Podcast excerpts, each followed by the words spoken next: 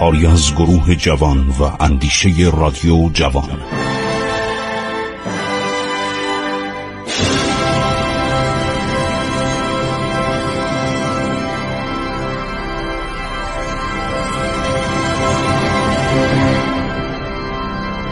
بسم الله الرحمن الرحیم.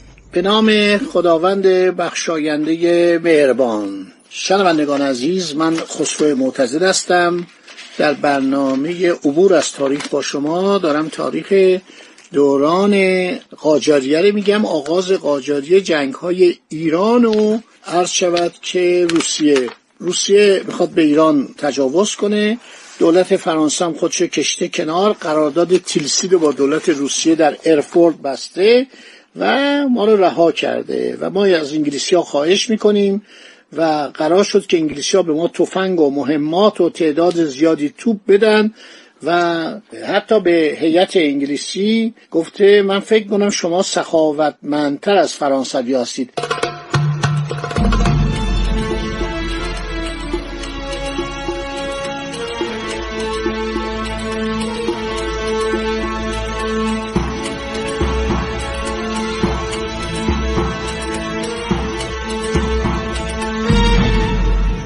خب انگلیسی ها میان و در ایران کم کم عرض شود که جلوه می‌کنن. این گاسپار درویل خیلی آدم باسوادیه.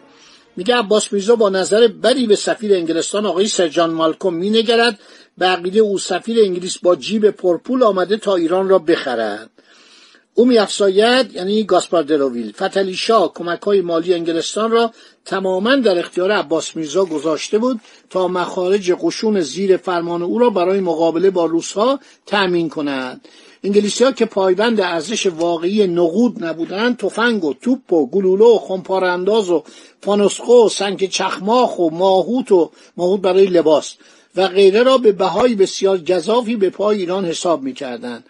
قرار بود دویست هزار تومن به ما کمک کنن دویست هزار لیره استرلینگ. اصلاح می‌کنم لیره قرار به ما کمک کنن. به تعویل مقدار ناچیز از اسلحه و مهمات مزبور محدود ساختند به این ترتیب تقریبا وجه نقدی که بتوان با آن جیره و مواجب نیروهای نظامی را پرداخت برای ولیت باقی نماند. تازه نحوه مصرف این باقی مانده ناچیز نیز به نظر سفیر انگلیس بود.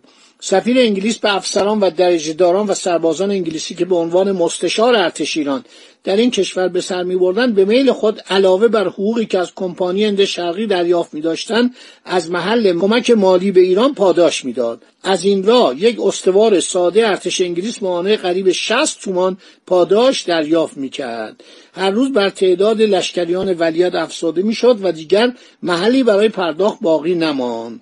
جیره و حقوق لشکریان دو ماه عقب افتاد. فتلی شاه با چه بدبختیایی تونست از شاه عرض شود که حقوق اینا رو دریافت کنه. ارتش منظم بسیار گران تمام می‌شد. شاه فرمان داد به تعداد نفرتان چل هزار تن افزوده شود. بیست هزار تن به صفوف ارتش فراخنده شدند. چون اینا می‌خواستن جنگ و ادامه بدن تسلیم نشن. جیمز موریه میگه ما رفتیم تبریز. از تهران رفتیم تبریز چون آتاماژور یعنی فرماندهی کل ارتش در اونجا بود. در ارک علی شاه تبریز زراتخانه ای عباس میرزا ساخته بود. ای از صنعتگران در زراتخانه ارک علیشا عده از صنعتگران اروپایی سرگرم کار بودند. در نخستین حیات یک رج توپ و همه چیزهای توپخانه را دیدیم. گروه انبو از درودگران نجاران چرخسازان با ابزارهای اروپایی در کار بودند. وقتی این عباس میرزا واقعا سردار بزرگی یک مکانیک اروپایی بر آنها سرپرستی می‌کرد. کمی پیشتر کارگاه آهنگران بود که به جای زغال سنگ زغال چوب به کار می بردن. سپس در حیات دیگر توده های گلوله روی هم ریخته شده. مردانی سرگرم پر کردن فشنگ و دیگر کارهای کوچکتر بودند. در چند خانه سراجان و چرمسازان سرگرم کار بودند. انبارها برای ارتش کمربند و اینا درست می‌کردند. انبارها پاکیزه و مرتب و وسیله گوناگون بود. موریه بیشترین شادی عباس میرزا را یک ماشین توپ سوراخ کن می‌دانست که گاومیشان را به کار میانداخت و می‌توانست توپهای گوناگون بسازد.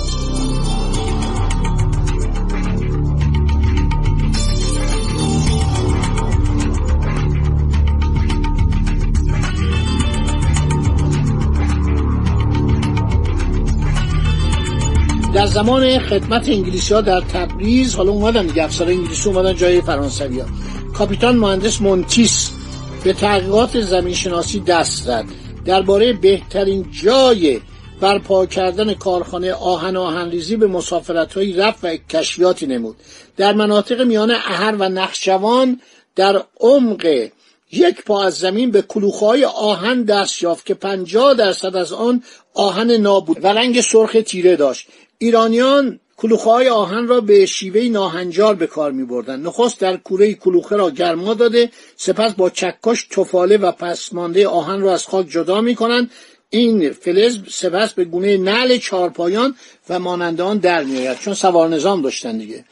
در نواحی مختلف شمال غربی آذربایجان انگلیسی ها کانهای آهن متعدد یافتند. در نزدیکی آبادی ماسرود کان آهنی بود که کیفیت سنگ آهن آن خوب بود. اما به سبب دوری از مواد سوختنی برای استفاده از کوره و بدی راهها کمتر از کان قبلی مورد بهره برداری بود. رنگ کلوخیان خاکستری تیره بود. موریه در کتاب خودش نوشته با شگفتی جلد اول نوشته گمان نمی کنم در هیچ جای جهان جایی باشد که به اندازه کلوخه آهن این رشته کوه آهن داشته باشد. گویی راه تا فرسنگ ها جز از کلوخه آهن از سنگ دیگری ساخته نشده است. این مملکت ماست. این جواهر ما داریم. زمان عباس میرزا می‌گفتن از انگلیسی ها التماس کنن به ما آهن بدین به ما چدن بدین به ما مس بدین. مونتیس مهندس مونتیس افسر نظامی مهندس انگلیسی تحقیقات زیادی درباره معادن ایران کرد. از آنجا که آهن در تهیه اصل نقش اصلی داشت عرض شود که این تطبعات اثرات مفیدی به جا گذاشت. موریه می نویسد هنگام ماندن ما در پایتخت در پایتخت شاهزاده یعنی تبریز. به او خبر دادند که در سرزمین خلخال در چهارده فرسنگی تبریز کان سرب پیدا شده است. در همین سو کانهای شوره قلمی و مسی پیدا شده بود. نمونه یک تکه بزرگ کلوخه که خاکش واقعا که پاک بود بدون خاک بود از خاک به دست آورده بودن در بادکوبه کان سولفور هست. تنها سرزمین خلخال پنجاه هزار تومان برای ایالت آذربایجان. یعنی چی؟ یعنی تبریز. عرض شود که انگلیسی ها کمک های نظامی به ارتش ایران را تعهد کرده بودند سیاست بین المللی در اروپا تغییر می کنند روسیه از اتحادیه نظامی با فرانسه علیه انگلستان خارج شد جزو متحدین انگلستان شد. یعنی باز انگلیسی ها با عرض شود روسا نزدیک شدن اتحاد بستن. ایران باز هم در وضعیت بدی مانند دوران 17 ماه اتحاد با فرانسه قرار گرفت.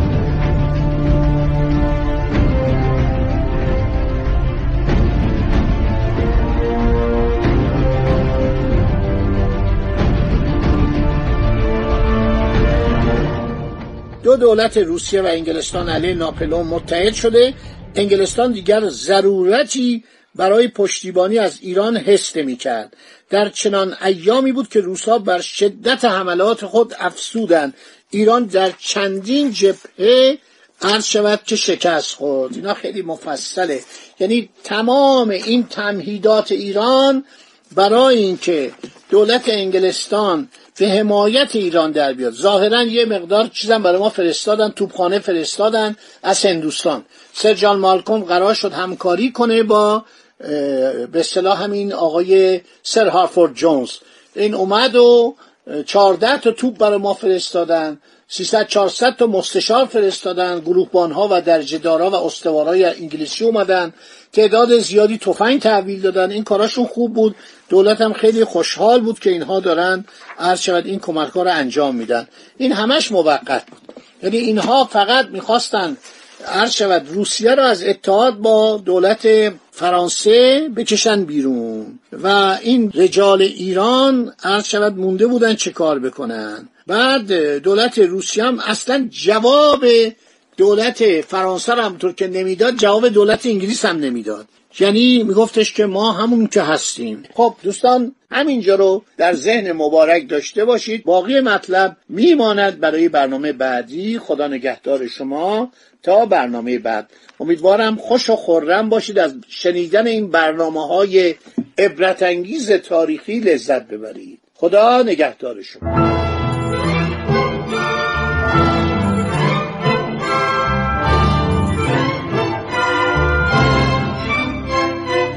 عبور از تاریخ.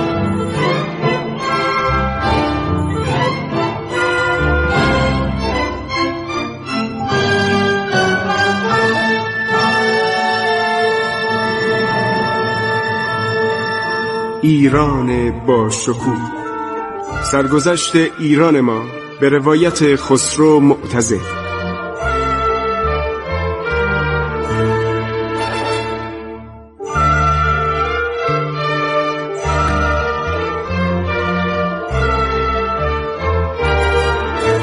عبور از تاریخ با رادیو جوان.